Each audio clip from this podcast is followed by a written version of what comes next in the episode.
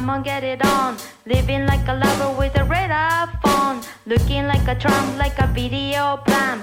Demolition woman, can I be your man, your man? Rockin' and dazzling and a flash a little light. Television lover, baby, go all night. Sometime, anytime, sugar me sweet. Little Mr. Innocent,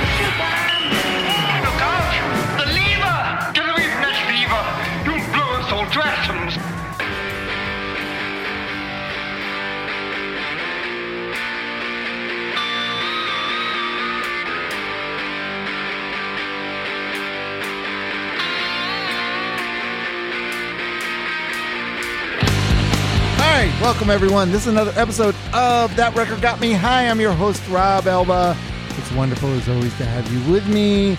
Tonight, I'm just going to come out and say it. This, I know for a fact that uh, listeners of, there are listeners of my show that will see the album that this is and are not going to listen. Will not listen. We'll say pass and that's it. We'll pass. And whatever, that's fine. You know, you can't, uh, I, I can't control what people are going to do, but I'm excited to have them on. I was actually a guest on their podcast uh, a while ago, and now they're uh, with me. So I'd like to welcome Francis and Jeff of the Sonic Temple podcast. Welcome on the show, Francis and Jeff. Ah, thank you so much for having us, man. Thanks, Rob. Good to be here. Hey, listen, w- can we just say though? Uh, I mean, yeah, you're right. You are correct. But without a doubt, this is. It has to be the highest selling album that has ever been talked about on this podcast Oh, yeah, for sure. by far, right? So Uh, it- yeah, one would have to to, So one would have to assume you're. You will also see some sort of like uh, equal bump in your in, in in your streams coming from this. So so you're you're about to you're about to Right. experience the the the hysteria slash Sonic Temple bump. So we're happy to bring that. Yeah, we'll bring you like an extra like 10. I yeah, I don't know. That'll be interesting because yeah, they basically uh, it's uh, Def Leppard's best-selling album came out in August 1987, over 20 million copies worldwide. Include so someone obviously bought this album, and uh, you know all you snobs that hate uh, Def Leppard, obviously uh, They bought it some too. people like yeah, just some people. Might have bought it like three or four times also. right. And also, I'm going to say, no matter I don't care who you are, I don't care how much you think you don't care, you don't know Def Leppard, you're going to know a lot of these songs. There's just no way you're not going to, unless Right. you were just in a hole for the whole, you know, late 80s, you know, 90s, uh, unless you were, you know, living somewhere else in a ditch where they didn't have radio at all. No, you know, you're, you've heard a lot of these. Yeah, and hopefully this will give. Uh, I mean, if you're willing to stick on on the ride with us, it'll give you a, an appreciation for them. Because listening back to them, um, I mean, this is a masterpiece. Like it's it, it's funny because like we're doing this together, and Francis picked this record, and it would not have been necessarily the album that I picked because I because I know your podcast, Rob, and like you have really cool people talking about really cool albums all the time, and so my competitive nature is like I want to be cool too. I'm going to pick a Roxy Right, Music right. record, or I'm going to pick, Right. you know, uh, a T Rex record or something. Francis, I love him so much because he doesn't give a shit about any of that, and he's like, I want to talk about my favorite record. Damn right. Yeah, no, that, that's great, which is and- awesome. And also, if I'm being honest, like it's one of my favorite records too. It's if you know if you judge these things by the number of hours that you spend listening to a record, this is in my top five for sure in my life. Like I've listened to this record as much as I've listened to any other uh, major record. So we're excited to dig Yeah. in into this. Yeah, so. no, you guys followed the rule. You guys did what you're supposed to do in the show. You picked the record that got you high, and fuck all the haters. All right, but I want to hear. So you, I'm assuming, are you guys like around the the same age? pretty much exact. Yeah, yeah, yeah. yeah. Yeah. Around the same age, and you're about 15. I'm guessing around 10 or 15 years younger than me. So. All right, so give me first. First of all, I'm assuming you guys were Def Leppard fans earlier than this album, right? Uh, for me, no, this is the one that got opened Pandora's box and got me into music in general. Really? Yeah, yeah. So how old? So 1987. How old? Uh, uh I probably got into this one during the whole pour some sugar on me like fan craze, which would have been what 80 summer of 88 around there. Yeah. Okay. Okay. Because it's this album was a slow burn, and that's when it popped off. well, slow burn for some. yeah, right. Um, but no, that's like I mean, you had like some Beastie Boys like songs before then when I was like, but I was still only like probably eight or nine. Yeah, same. at 88, I was probably like nine years old about that point. Oh, So, but that this like I remember like, all right, I'm ponying up the money. I'm buying like that's the first album I bought with my own money. oh, nice. It's Uh, a se- it's a second that I bought with my own money. So, Really? yeah. So I'm in. Oh, uh, okay. uh, we're exactly the same. We both came in right when MTV told us to. Right. Ah, okay, that's interesting. Yeah. Like vivid memories of walking into like the one record store. I think it was on Oakland Park near 95. I don't know. It had like I vaguely remember like gray carpeting and probably some neon, very like Nakatomi geez, Plaza looking place. I don't know. It definitely wasn't Peaches because it didn't have the wood crate feeling to it. Right, but- right, right, right. It wasn't peaches. but um, all right. So so that's uh, that's cool. That's interesting. I'm assuming, but I guess afterwards you guys probably dove uh, backwards and got high and dry and Hundred percent. Pyromania Yeah. Yeah. after. Yeah, like I think I went this one, then on through the night, then Pyromania. You know what? I think I did the same thing, and and there's a good reason why because high uh, on through the night was the cheapest one. Yeah. So like if Yeah. you're so you get in and you're you're nine years old or ten years old and you like you got hysteria and then it's like oh I got to get all the records and you go to the Camelot or the record bar and it's like well these are all nine ninety nine but this one's seven ninety nine I'm gonna get that one and so yeah so I went in with on through the night too.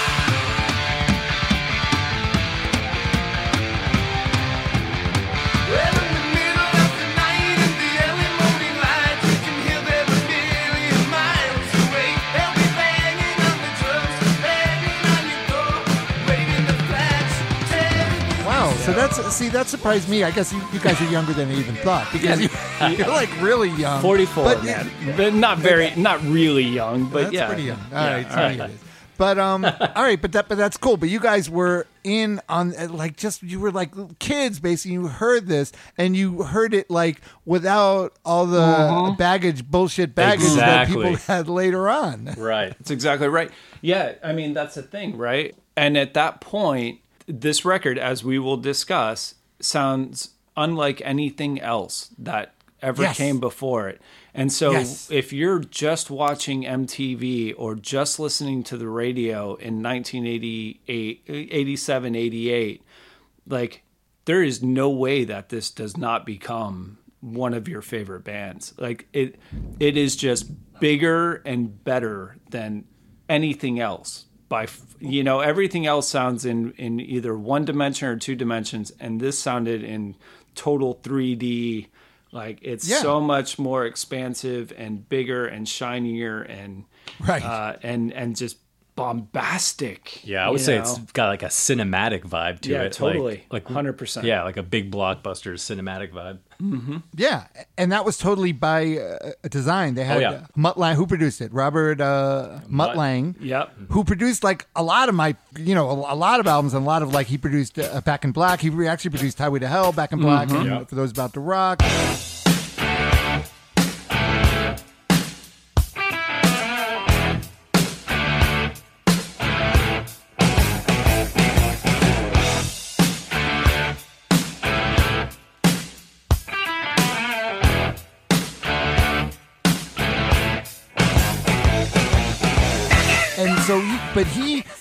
Said his goal was to make a hard rock version of Michael Jackson's uh, Thriller. Yep. In that, like every track would be a, a potential hit single, and he did that. That's what he did. Oh yeah, easy. Yeah.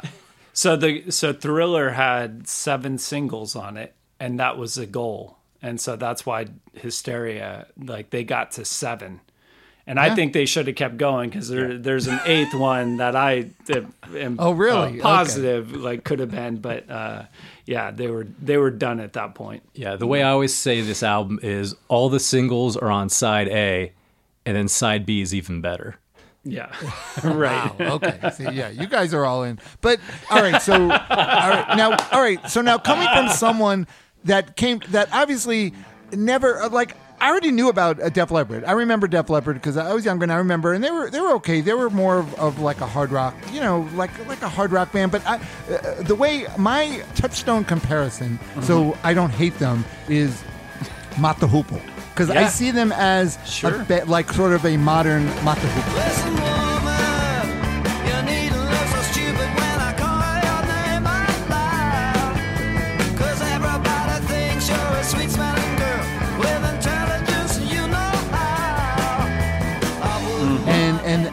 That's how I can uh, justify listening to, to their songs. I, I think they would love that. Yeah, I mean that's their Oh, whole yeah, back for sure. Their whole upbringing is that whole glam rock era. Right, right, right.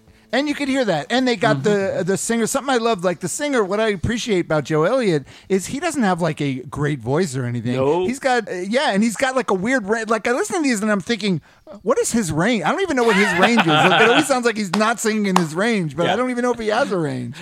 But it Yeah. works, you know, with this. But he's got but he also has a band that can sing behind him. So Every one of those So guys. it's a it's a cool trick that they pull off because yeah, even listening back to some of Pyromania, he's he's almost got like the Dave Grohl thing going on in Pyro where he's like screaming everything. And then in this in Hysteria, there's much more of like he tones it down uh, but you're right. It's not like he tones it down to like sing melodically. He tones it down to more of like a, a talking through the verses kind of thing, Right, or, right. or even Which like is very which is Ian Hunter uh, Mott the Hoople. yeah, that's why. That's where I get that point, yeah. comparison from. Yeah. Yeah. And it, and it's funny this uh, this album I also consider it like especially this album like they're like the heavy metal uh, Bay City Rollers or something.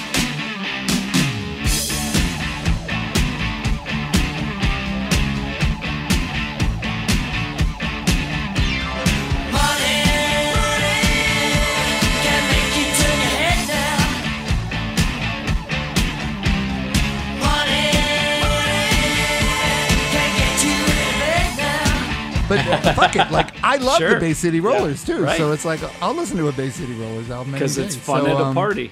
Yeah, man. Yeah, exactly. Yeah. All right, so but let's uh, the production. Uh, another interesting thing. It's like when you listen to this, it it sounds like you said. It sounds like huge, bombastic. It it doesn't sound like people, like humans, making it almost. It, No. it, it definitely doesn't sound like a band playing in a room together. That's out the door. no. You know. Well, because it wasn't at all Well, ever. Yeah, well, it wasn't, and some of that was by design because of Rick Allen. What happened? To, so tell everyone, who, whoever doesn't know, tell everyone like what happened with this album with Rick Allen. You're the drummer.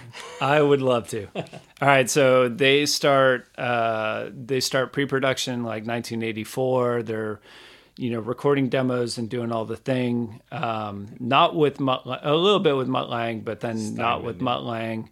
Um, but then on New Year's Eve of 1984, so going into 1985, Rick Allen gets in a car accident, loses his arm, and then has to teach himself to like I, I mean it's one of the things that i absolutely love about this band and about this album is like it really was never even a consideration that we're that that was going to be a problem right like they Absolutely, like one hundred percent. And how many bands? You could say most, like I would say ninety percent of the bands would say, "Oh, well, fuck it, uh, we have to get a new drummer now." You know, our Yeah. drummer lost one of his arms. yeah and and he just was so determined to to figure it out and to figure out this new way this new path forward. And electronic drums were you know it's still in their infancy at that point but and he just took it to the next level and created this kit with like nine foot pedals you know the simmons kit.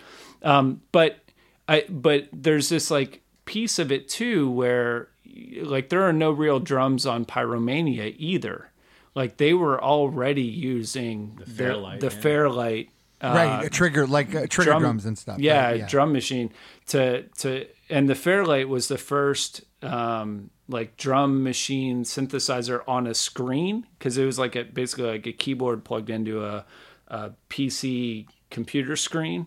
So you Right. could actually see and map out the the drum part. So so he had already had, you know, they had a foot in that camp pretty deep already. Um, and that kind of made this whole thing possible and made it make sense to, to him. And, and that's at the point, uh, when that happened, when he had his accident, that's when Mutt Lange, who had been off doing the Cars Heartbeat City, basically said, all right, like you guys need me. I'm, I'm coming back.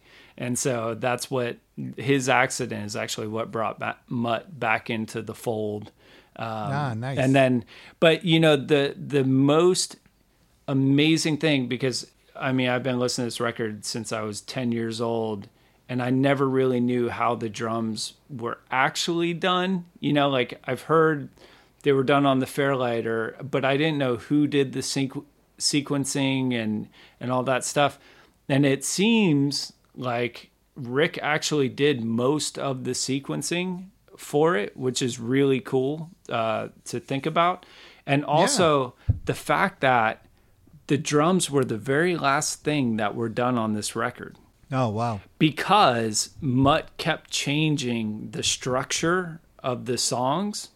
Like he would add a chorus or or extend the middle section, you know, the middle eight to is now a middle 16 or or cut it or whatever. Like he was constantly rearranging the song structure.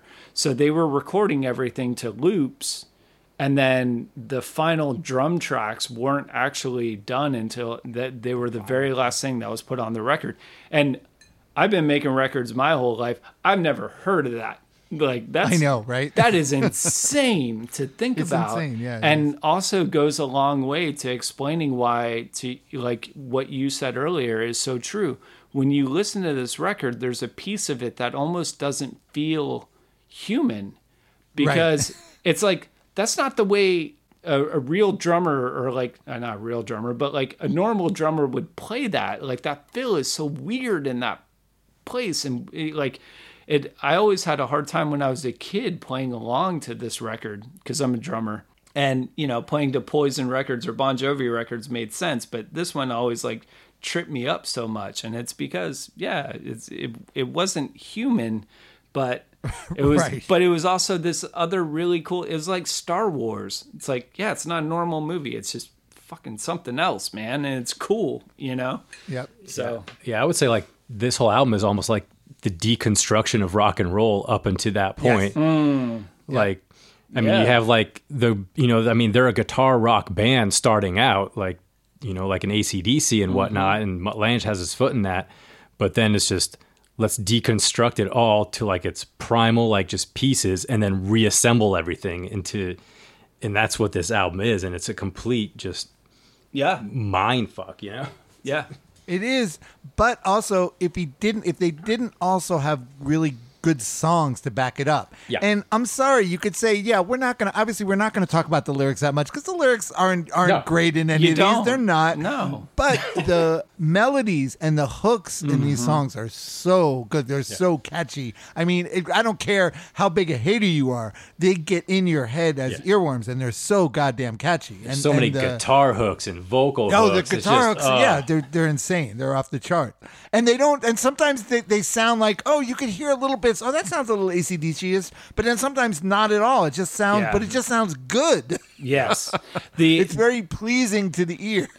the one thing uh, vocally like lyrically that helped me was hearing i think it's on the classic albums that they did you know that that series where they go back Oh, in the right, studio and deconstruct the album um, and uh, so they're talking about pour some sugar on me and joe elliott says you know it's not like the lyrics don't make sense they're much Yeah. more from the hubcap diamond star halo school you know like Oh, the, right, right, like right. the t-rex thing When You'll be a rapping call, you got a hubcap, diamond star halo. If you like a car, oh yeah. When you're an hunting youth, that's the truth. With your cloak full of eagles, you're dirty sweet and you're my girl. and when you and and once you're willing to like accept that and and recognize that you're like yeah well shit. Like you know T, T Marc Bolan didn't give a shit either you know? It was like what sounds Exactly. cool? What sounds fun? Right. what's gonna make the girls shake their their butts? You know like that's all he cared about. And Def Leppard come directly from that Marc Bolan school of of uh, rock and roll boogie man so That's a really good You point. know? Yeah, you're absolutely right. I think. yeah All right, so let's uh let's get into this goddamn record. I don't care. At first, I was thinking I don't even have to play clips of it because everyone knows these songs. But what the what the fuck? I Ah, mean, whatever. Actually, the first one I think is a good opener. And so was the first one. Woman, did, did that actually uh, make a single, or is that one of the ones that wasn't? A That single? was actually um, was that the opening single in America? Yes. Yeah, in Yeah. America Oh, it was the first okay. single release, but And not. All right, anywhere that makes sense that you said it was a slow burn because I guess it was kind of a slow burn because that's smart because it's not in overt. Some of these songs on here, you hear them and you know, oh yeah, that's a fucking hit single song, you know for sure. Yeah, And- and women this was may a weird. Their management picked it, and they're eh, you know, and they're managed by uh, the same guys that manage Metallica. Uh, You know, like Oh, they, okay. they have smart managers, uh, Right, right. Cliff Burnstein and Peter Mensch, but um, but this was like a, a classic fail on their part. They picked the wrong song. Uh, Oh, that's so But, funny. That's yeah. so funny. But I was But thinking love some this song. people for well for an opener it's good because it does have a guitar kind of forefront in the beginning Mm-hmm. of it especially and that's good for the people that were coming, you know, because obviously I think some Def Leppard fans were uh, confused by this record or disappointed, you know, Yeah, the ones that maybe sure. like the more Yeah, hard especially rock. yeah, the ones that came from the earlier school, definitely. Right, like right. it's right. like, oh, this is a complete, you know, just different feel to it and everything. because you it's get the big synthesizers right up front with this song. Yep. Yeah. And a lot of them have these little intro, little intro things, stuff, very cinematic. But uh, all right, let's just be able to track with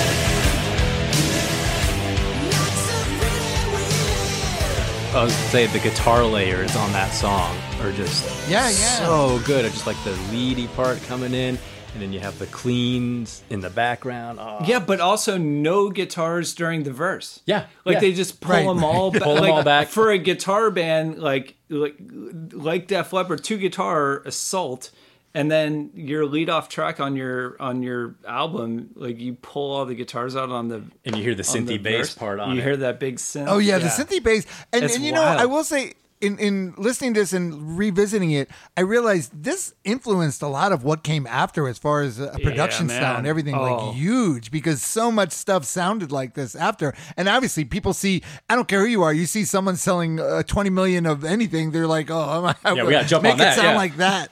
I, w- I was I was talking about that with my son today because um, the you know we talked about the Fairlight being like the the drum machine that they used and like, Right. the getting all these samples and the like the drums sound massive like and so yeah uh, the production moved in that way but the thing about the Fairlight was like it cost the amount that like it cost what a house would cost so Oh, like, right, right, right. So you didn't have access to that. Most Right, bands, most studios did not have access to those that level Top of sound. producers and, like, uh, you know, Peter Gabriel, Stevie you know. Wonder had right, one. right, yeah, Herbie Hancock and you know whatever. But um, but yeah, but everybody was chasing this sound, but couldn't quite couldn't quite get it, you know.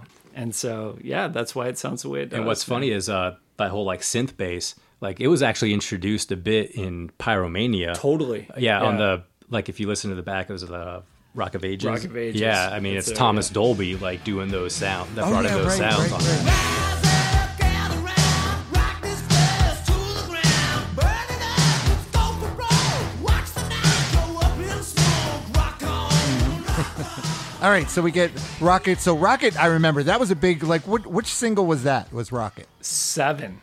Yeah, that was Oh, later, really? one of the later ones. Six or seven. Oh, okay. Yeah. It's uh, but this is yeah, this is one of the ones that's like really catchy. You could hear, and of, of course, it's good because they reference, they actually reference a lot of obviously much. their influences, right? Yeah, it's Yeah. a And it's all it's a glam kind of- rock tutorial.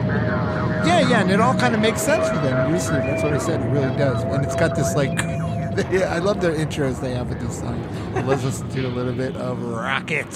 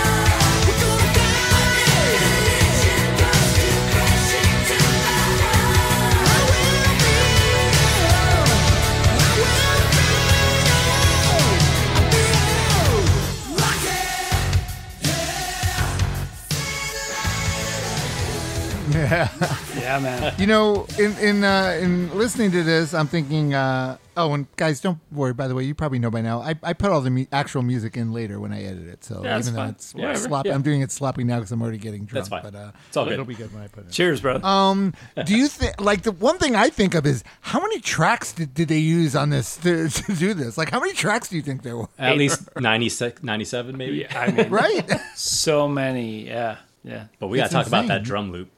I mean, yeah. Oh yeah, well, uh, yeah. I was gonna say because it's so it's cool. It sounds and it, it doesn't sound like anything else at the time, and definitely not a band like this at the time. But that's a really cool drum groove, which is uh, w- when it starts out, you know, with the drums and then there's a there's a lot going on there. Yeah. So Yeah. uh, the story, and the, you can find this all over. Joe Elliott talks about this all the time. But like he heard this group Burundi Black. Um, that had this like sample, Oh, this, okay. this this uh, this loop going, Right. Bow Wow Wow d- uh, took it too. Right. Right. Adam and the Ants and Bow Wow Adam Wow. Ant, Kings of the Wild Frontier, yeah.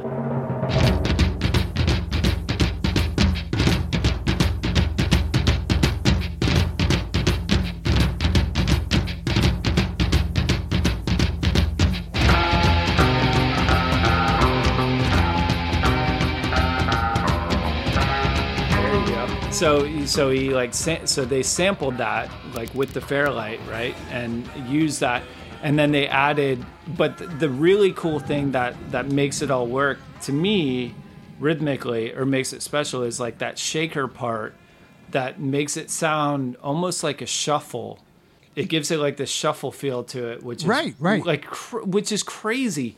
Um, and then they Yeah, just not have not heavy metal at all. no, not it's it's almost it, it, it- even just now listening to it, it, it reminded me of like Toto Africa, like how Right, there's right. like this really simple drum beat, but then you have like this shaker on top of it that kind of gives like the propels the whole gives thing, this yeah. idea that it's like a shuffle and and propels it forward. Yeah, Yeah, Um, yeah. and and and just beautiful. But but then the other really cool thing that happens in this this is my favorite rhythmic song.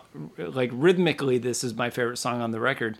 Is that the constant shifts from double time back to like regular time, and, and the the push and pull of it is uh is really fun in this song. I mean this.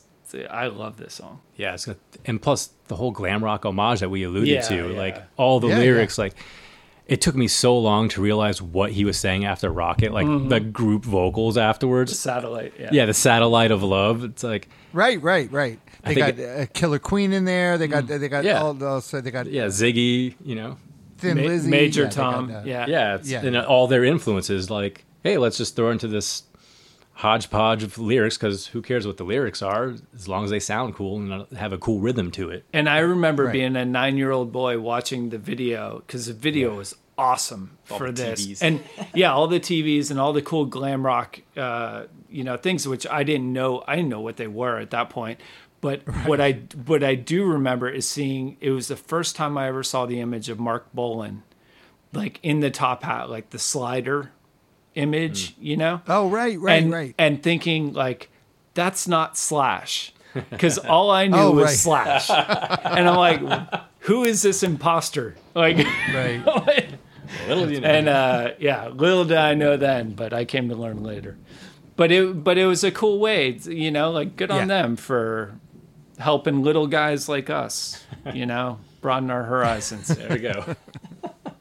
All right, so the next one, Animal. All right, so you you both know already who uh, Mutt Lange, producer Mutt Lange, was married to for a long time, right? Oh yeah, Shania Twain. Yeah. He was married, and he also uh, co-wrote a lot of songs with her and produced Tons. songs.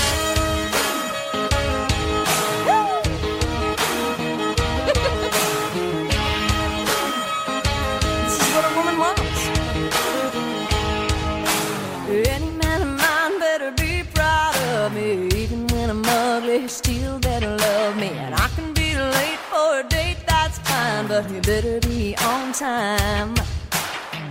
It's fun to listen to some of these ones like like Animal and picture this could be a Shania Twain song. She could sing a song like this and it would work. they are all interchangeable. Yeah, like the the Mutt Lange universe is centers around Mutt Lange, right? Yeah, like yeah, it's true. He is the sun at the center of of that whole universe. Yeah, Right. So kind of like yeah, kind of like um uh, Phil Spector, you know, Yeah. when he had the wall of sound and everything, kind of like exactly the same idea. Yeah. But uh, but also these really catchy songs uh which uh, this one you can't deny is also just a little bit of Animal.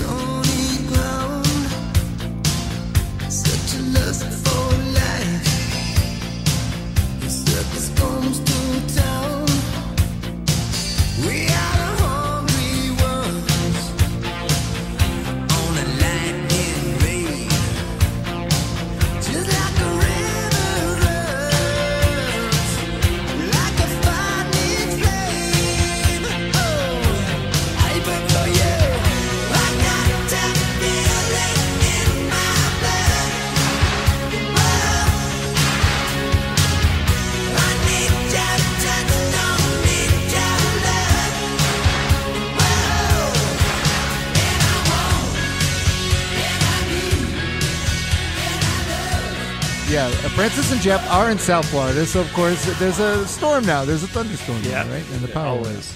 Yeah, summers in South Florida.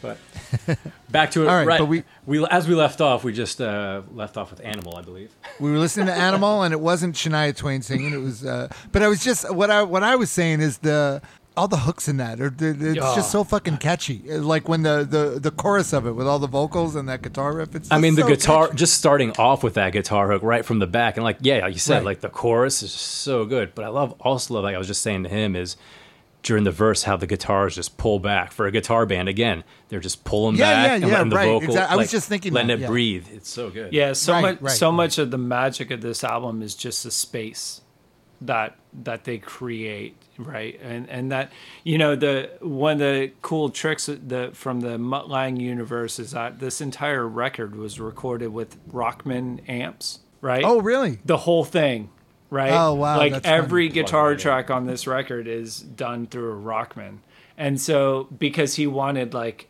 such a tight, clean sound, and you know, not not a Marshall, you know, in in a big room or anything like that, but because Right. he because he wanted to layer them and be able to stack them in such a way that like you have to you have to have space to do that kind of stuff. You have to have sonic space. And so Right. just the the genius of Mutt Lange, man. Yeah, you have to uh, sort of overlook the fact that everything sounds so pristine and perfect. But that to me, that's a that's the charm. That's what they're doing. They're creating these like pop things, and it's like great.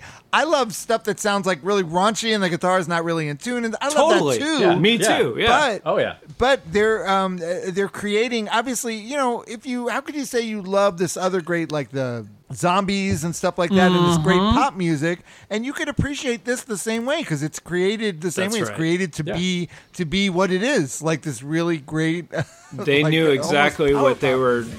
what they were going for. Yeah, they were just a guitar hard rock band, but that they could all sing. So let's take advantage of it and write some great pop hooks. With it. right right exactly Another thing about Animal is the stop at the end. Gotta love the stop at the end Oh, of it's Animal. the best. It's the, big best stop. stakeout. and, appar- and apparently, like in the first, when they were recording it with Jim Steinman, there was they did like four fake stops. oh really? like they were just like I can picture Jim Steinman saying more more Yeah, right, How right, right, yeah, exactly, exactly. great. So they dialed that back mercifully. All right, so this one, the next one, Love Bites. I think that's one that uh, Mutt Lange brought to them, right? Yeah, and it was originally a country song. Yeah, yeah, because it's up, but still, another. This is another one that it's just like it's so goddamn catchy, That's it, man. Yeah, how are you gonna argue and it's with basically like kind of like a power ballad, like a cheesy power ballad. But it's like you know, if if it's well done, as well done as this, I mean, come on, you you can't deny it. It's just. Really I mean, the vocal hook with the guitar hook happening at the exact same time during the Yeah. chorus. It's like, oh. So, so again, I was I, I had my my son and his bandmate uh, in the car today talking about this, and Love Bites comes on, and uh, Avery, the singer for my son's band Thorns, said uh, a lot of their songs have love in the title, and I said Avery. That's how you go from selling six million records on Pyromania to selling thirteen million Right, right. Hysteria. Get the girls on You- board. That's right. You're not just selling records to boys anymore. You're selling records to girls and a few more, like eh, because that's how math works. Yeah. So yes, good move on their part. exactly. All right, let's let's do a little bit of Love Bites.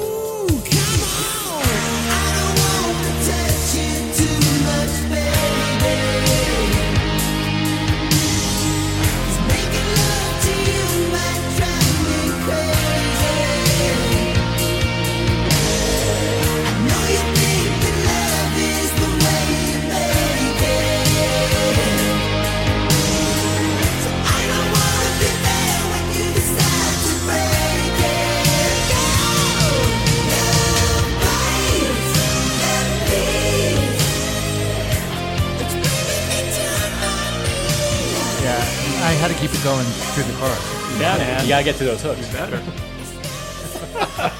All right, so this is interesting. So your son, so what instrument uh, does your son play? My son plays drums, Of and course. that, and he's in a band with yeah, with another twelve year old. So Oh, really? Okay. So what? So uh, like, uh, what do they think of De- Def Leppard when they listen to it? Is it just like, no, this is one of Dad's old bands, or or- no do so it's a funny it? thing right like they they love like their favorite bands are nirvana and the ramones and then also def leppard and Oh, really? and kiss and motley Oh crue wow! like Kiss they don't again, man. Kiss, Kiss- just get, get- gets oh, them at Kiss, that age, right? Kiss was the gateway. Kiss was the one that got them both in. Like that was how, yeah, that's how they both got into the whole thing.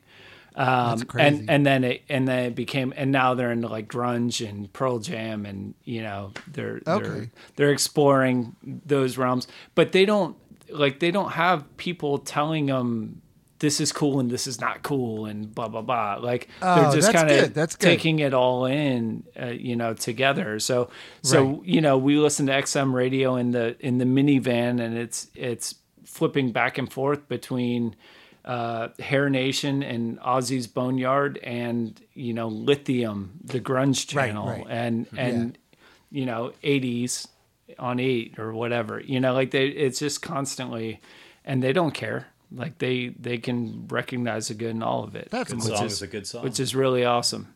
So Maybe there is hope for the future then. For I music man, I think so. won't I I see it. I see it in them. insufferable, totally Well, insufferable. because you know the thing is, is like when you break it down, it's these like divisions that we all grew up with don't really exist.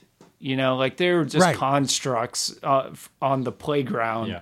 You know, so we would have shit to argue about with our friends. you Yeah. know? But they're not real. Yeah, no, you're right, and I've I've long gotten over that. But yeah, Yeah, when I was younger, I, I that was in my head too. Like, what I, I actively didn't want to like Def Leppard or listen to him because that just wasn't my thing. You know, I don't these guys with long hair and their tight pants and stuff. That's not Right, my right. scene. You know.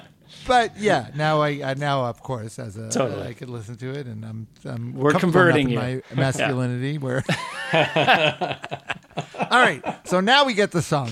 Everyone knows this song. Everyone knows, and I guess I'm not speaking from experience, but apparently this song is big. It's it's like a stripper club, adult That's like men's club it. thing, right? That's, that's the story. That's what broke it. Like the It- album it was really- out for like I don't know about a year, and it was like they needed to sell what five million to recoup because Yeah. they Oh, spent okay. so much money making the album, That w- yeah. Right. and you know it was selling all right, but then I guess in Fort Lauderdale strippers got a, yeah, yeah. Fort Lauderdale strippers, God bless them, they got a hold of the, pour some sugar on me. And it It's just perfect- snowballed it's from like- there. If you try and like make sense of the words, the words make no sense. I mean, I guess you they're uh, sexual, doesn't but they don't even make sense in a se- If you think like sexual metaphors, they really don't even make sense. Yeah, but it's just the flow of it. It's just the flow is The what flow gets is it. perfect. Yeah. Yeah. again, it's a T Rex thing. You know, it's a hubcap Yeah, diamond star absolutely. halo thing. Yeah, and also you- Joe Joe Elliott said it was uh, like the original idea came from the Sugar Sugar song. Sugar. Oh, honey, honey. You are my candy girl. And you got There you go. The Archies, yeah. Yep, and and just uh, just um, um uh, in, in looking at Spotify now, like the other songs on this, like some of them have uh, 10 million, 15 million. The big hits have like 25 million. One has 70 million. This one, this song has 383 million, over 383 million streams. It's hard to argue with, man. Not bad Yeah, considering that they uh, they got into the streaming game way late. Right, right, right, right, right. like this stuff wasn't Um, yeah, available 'cause it because should they be- had they were holding up. They signed some deal in the '90s that gave them like rights to music on computers and stuff like that. And so they held on and they signed away like I think it was like the 2010, and then they cashed out on that too. Oh, okay. Well, you know, hey, I, I will not deny them anything. Let's, let's, even though everyone knows this song, I don't have to play it, but I'll play a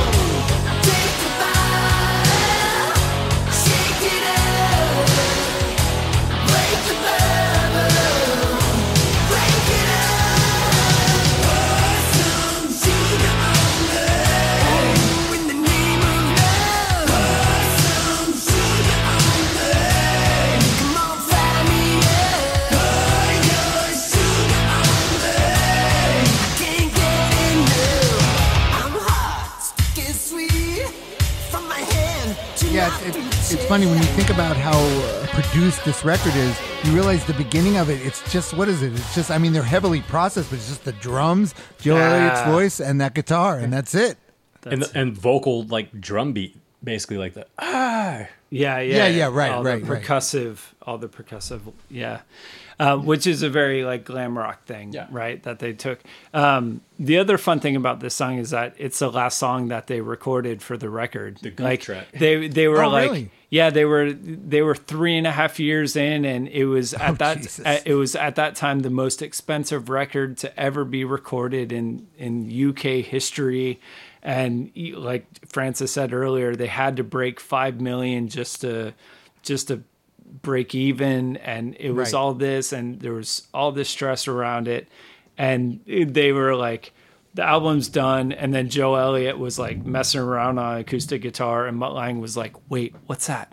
And Joe was like, "No, man," and he was like, "No, that's a that's the one. We got to do this." And they went to the record company and said, "We got one more," and they're like, "Come on already with one, come on." But they, Wow. hey, man, but that's like that's the way it goes, right? Like those are the Yeah. best stories, and it's the one that the one that did it. And it, it worked. That's the thing. That's It the end of it. I guess it yeah. could be. Imagine what a giant uh, boondoggle this whole album would be if none of it worked and it didn't sell. You know, it sold like you know. You'd have uh, Chinese democracy. That's right. Yeah, yeah, Yeah, yeah. right, That's exactly. a perfect. Yeah, yeah.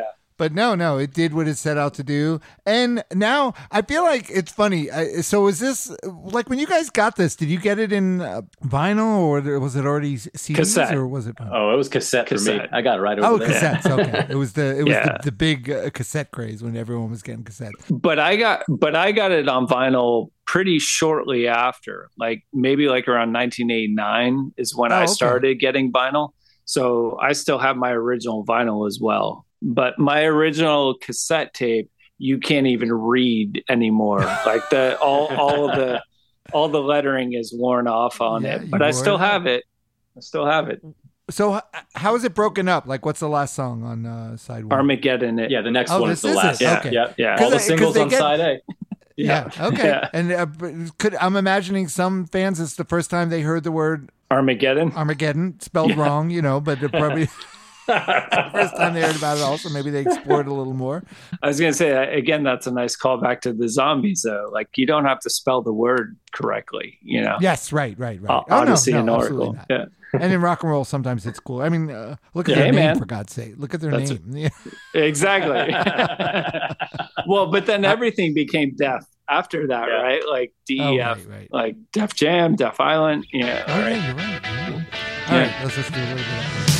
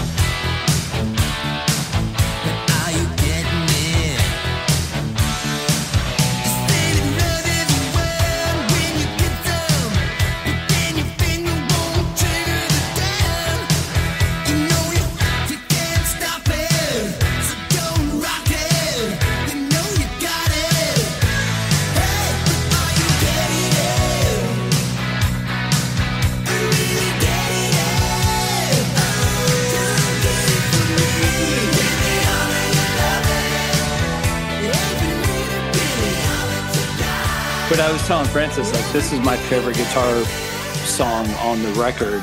Like, when you get to those chimey parts, like those arpeggiated, like That moments chorus, yeah. in that chorus, oh my gosh. Yeah. Like, yeah. It's just ridiculous. Oh, I love it. With the and then, layers and layers of vocals on top. and Ah. and like again being children of MTV like there was nothing cooler than Steve Clark in this video when when they hit that solo and he's like, Come on, Steve.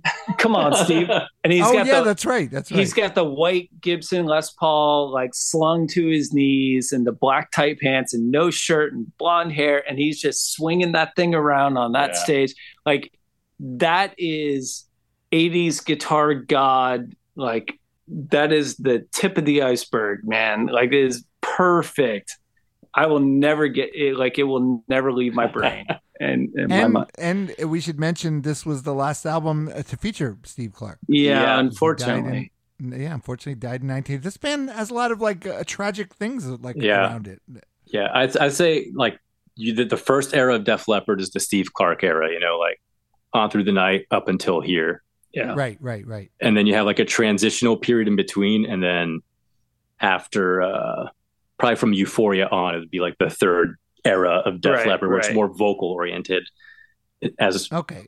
but well, I'm it's like- totally out. I'm, I'm totally Yeah. out after this one. I'll be honest with you. I mean, most just, you know. people were Yeah. most most most were. like yeah like when And steve clark okay. was the riff writer he was like the Yeah. one coming up with Oh, all those oh, okay, slick okay, guitar riffs sense. all those parts so that's why it's like such a hard transition for them afterwards in their right, sound like sense. yeah You- you got know- away from guitar rock he was the the very first like I like I remember exactly where I was when my I, like I was getting ready for school in the morning. I was in uh, middle school and my dad called me on the house phone. I picked it up. He was already at work. He was like, "Hey, does the name Steve Clark mean anything to you?" And I was like, mm, like are you talking about the guitar player for Def Leppard? Like and why are you talking about the guitar player for Def Leppard? Yeah. he's like well he died. And it was the very first time in my life that like a rock star died. Like that was Oh. my that was my first moment. And like i actually i have this book uh def leppard animal instinct written by david fricke so david fricke like from rolling stone for all you people who think you're too cool for def leppard before he like went on to star in the wilco documentary which i love dearly uh, wrote an incredible book on on Def Leppard. I've had this Oh, copy nice. of this book since 1987. I bought it at, oh, nice. at the record bar in the in the Boynton Beach Mall. But like I remember that day, like learning about Steve Clark's mm-hmm. passing and taking this book with me to school and just keeping it open on my desk as like ah. Oh. a a wake, like as a wake. But it was like it hit me so hard because I couldn't even imagine. You know, it was like my buddy Holly dying or Right, you know right, whatever right. like Yeah. it was my first experience with with that level of like mortality you know and Yeah. um so it hit me hard man Oh, wow. so i'm i'm glad to share it with you all right now look at that. And uh, good on your dad for like knowing and thinking, oh, my, my son likes that band, listen to it. And uh, Yeah, I'll call him and ruin his day. yeah exactly right right thanks dad it's exactly right. right so they're getting, I feel like they're getting a little like, um, like today you would say, oh, Def Leppard's woke. They're getting woke because they're singing Gods of War and uh, Don't Shoot the Gun and shit. yeah you're right here's one of my favorites right Hey, uh, gods of war is like that's one of my top tracks by yeah, Def well, this one rocks, right? This is just this is like a total pretty- this is like a steve clark masterpiece right and here. so does shotgun so yeah, Yeah. let's yeah, get they're both. it yeah. they're kind of like a one-two punch. They really are. All right, and so to does Run. Riot. And we are we're we're barreling through. Francis is right. Like side B, man. side b Just is where it's at Don't sleep Yeah, on it. Okay. All right. Francis says Gods of War.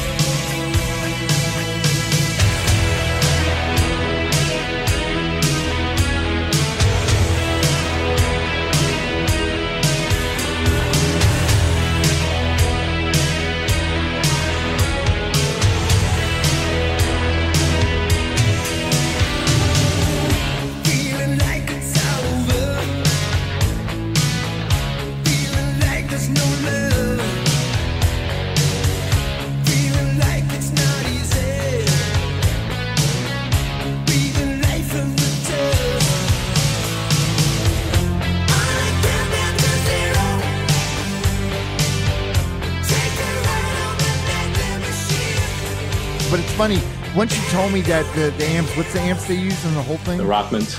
Yeah, the Rockmans. It's like you Yeah. kind of hear that, but yeah, it, it like makes sense because it's like he, he- they sort of created this this world of, and this is the sound of this world, and anything else would be kind of jarring if you had something, you know, like a completely That's right. different Yeah. guitar sound coming. It probably wouldn't work.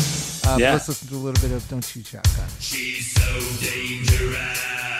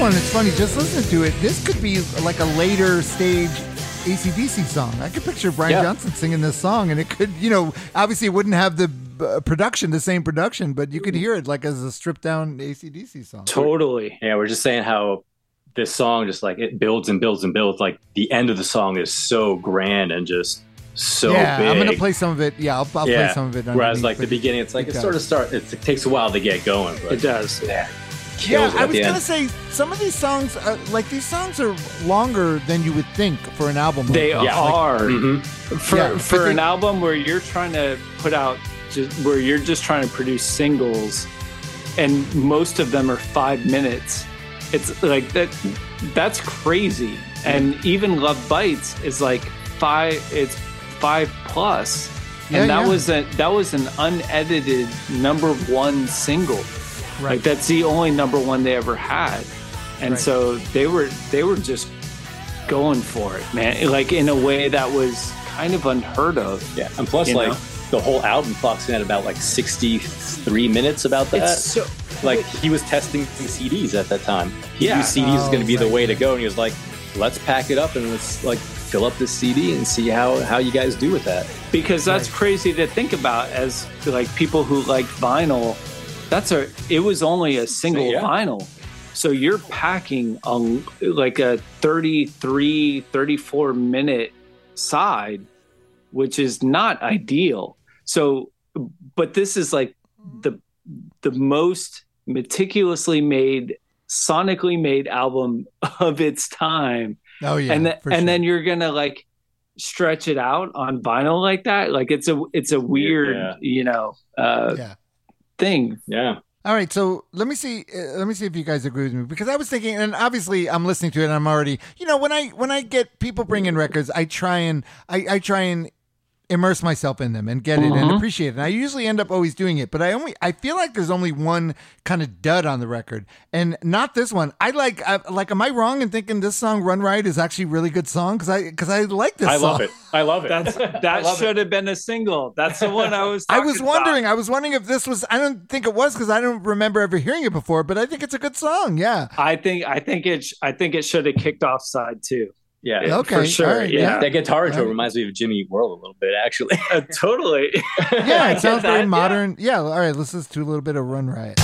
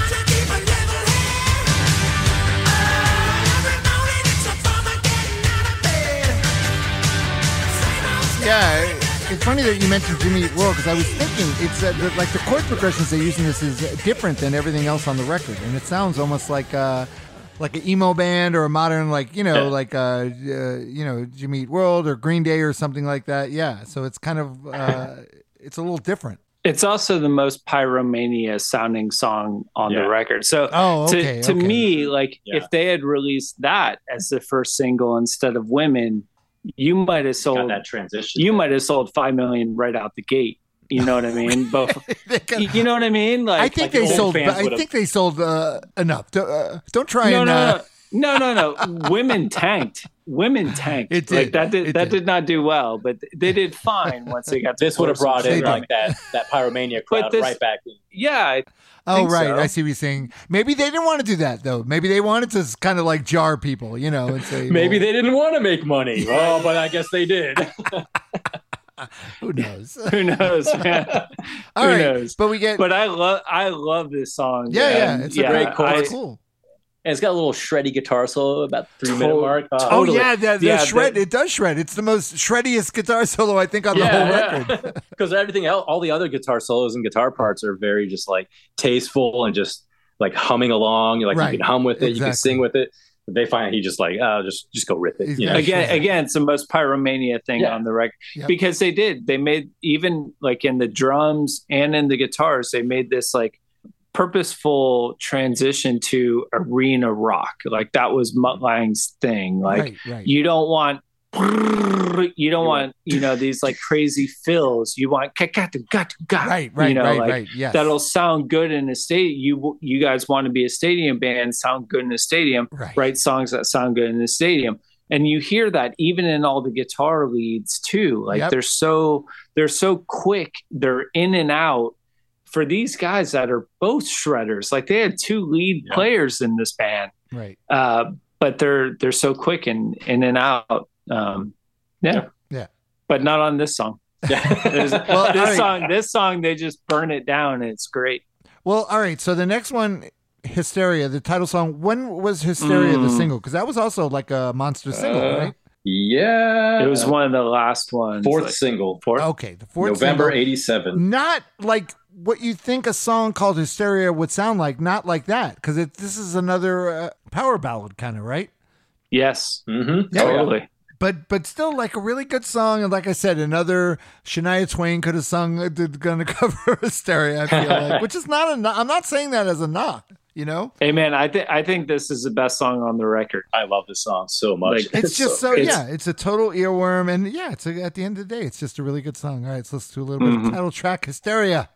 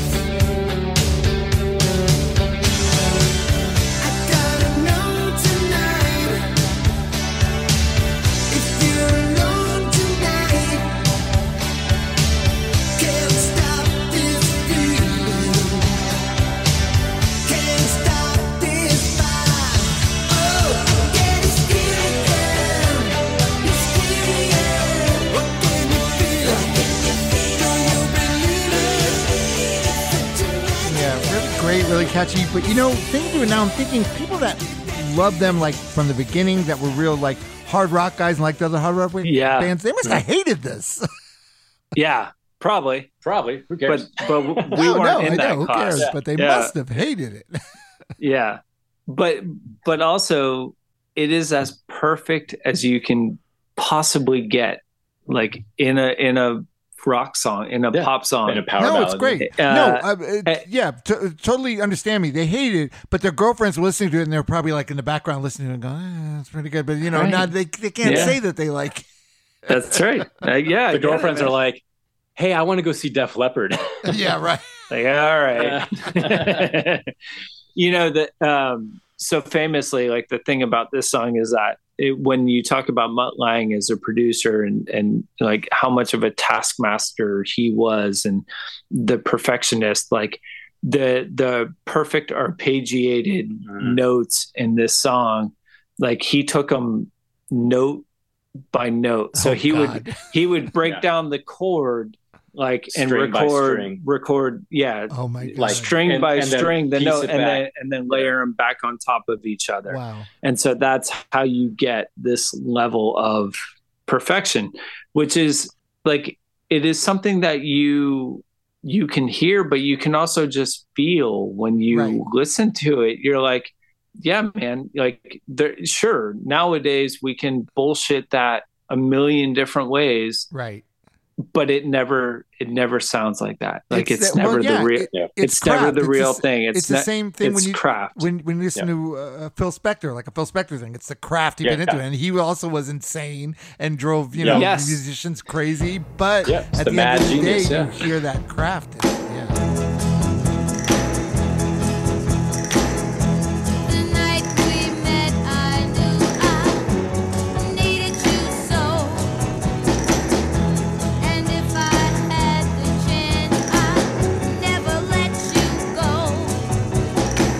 That's it man and it it, sta- it withstands the test of time All right, so I'm I'm gonna go out. I'm just gonna say, "Excitable." I feel like is the one throwaway song on the record. I, I don't think totally 100% Good. except except for the the middle part like it's great like i love it Whatever. It's- I'll play. all listen. right, maybe I'll play a little of the middle part, but I'm not playing "Excitable" because Listen just, to the Tetris layers at the beginning. Like, I would say it's the, my least favorite song on the album by Yes. by it's a 9.8 and not a 10. Yeah. But like Ah, the Tetris layers, like trust me on this. Oh, okay. I, I agree i agree like it's my least favorite as well Play it. yeah, I just something about it bothered me. But don't thank play God. the intro What? don't play the the intro's I'll, garbage play, I'll put Yeah, it like, in there somehow. yeah. I'll figure out how I'll put it in there. Don't I'm not going to. I don't want to bum it out because I'm really glad it's not the last song on it because the Love and Exactly. Now, Love and Affection I think is a really good ending song. Love and Affection was Yeah. not a single, right? Nope. It should have been. It could have been. I, well, I was thinking it could have been a single. it it could have been it could have been I love this song. It was, ah, yeah, it's I a like really good saying. song. Side B is so damn good. This is the perfect way to end the album. I It's think just- so, yeah, especially if you're doing a whole session where you're like starting the album from beginning to end.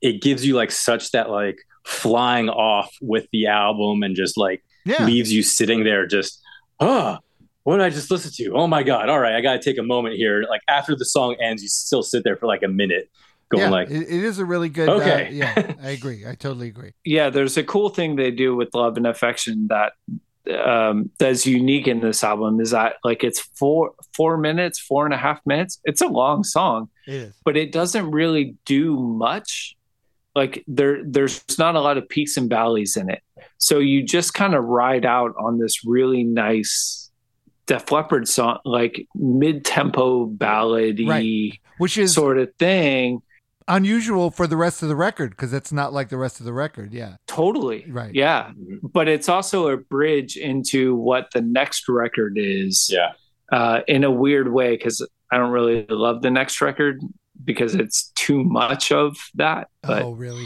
yeah, but but I love but I love this for exactly the reason you just said. Like it's a really nice way to like wind down Send it this off. more than an hour long Yeah, yeah, yeah. for sure. experience of like dramatic peaks and valleys. Yep. All right, let's listen to a little bit of love and affection.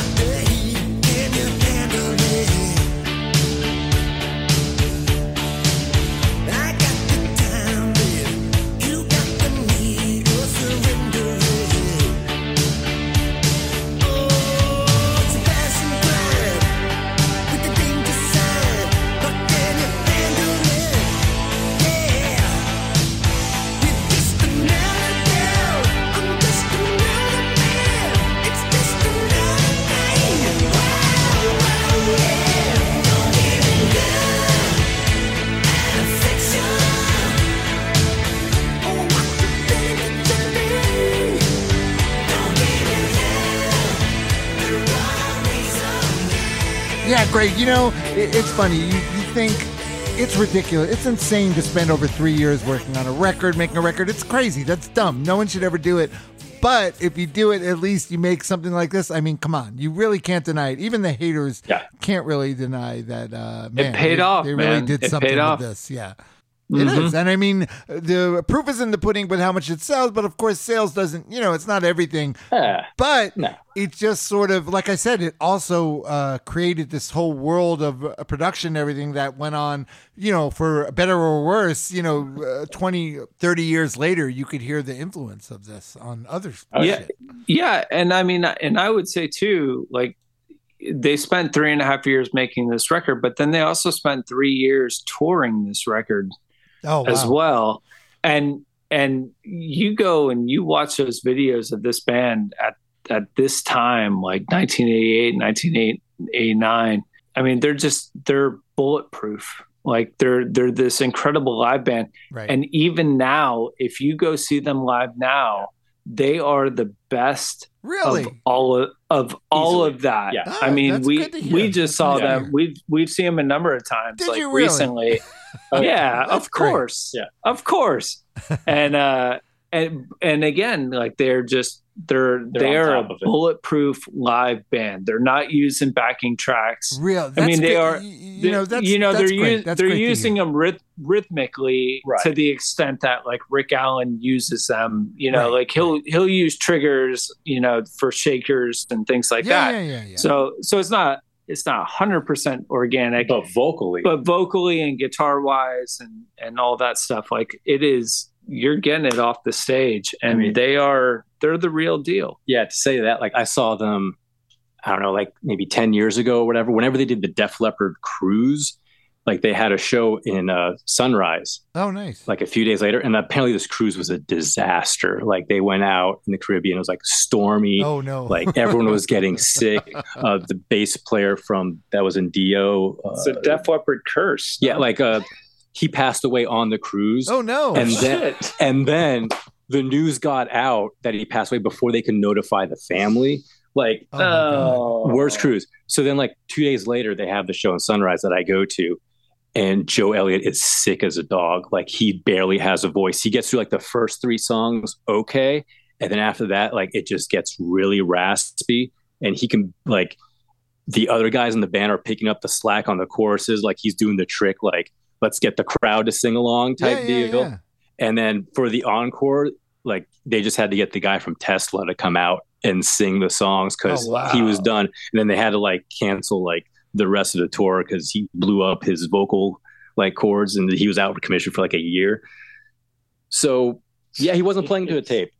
Yeah. Right, right, right. No, good for them. Right, you know what? I band. would, I would, I will forever give them props for keeping Rick Allen in the band and for moving on and not saying, "Oh, let's get another fucking drummer," or whatever. And that's Yeah, like they just they left it up to him. that's so great. You know, that's that's so awesome. And so many bands wouldn't do that. And and uh, Would not do that no, No.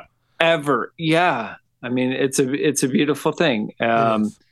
and you know the fact that that there's they're still together and still doing it and yeah man yeah, I just good for them. I- good on them. and and and you know listening to just being on this podcast and talking about this record and and listening to these songs back through headphones Yeah.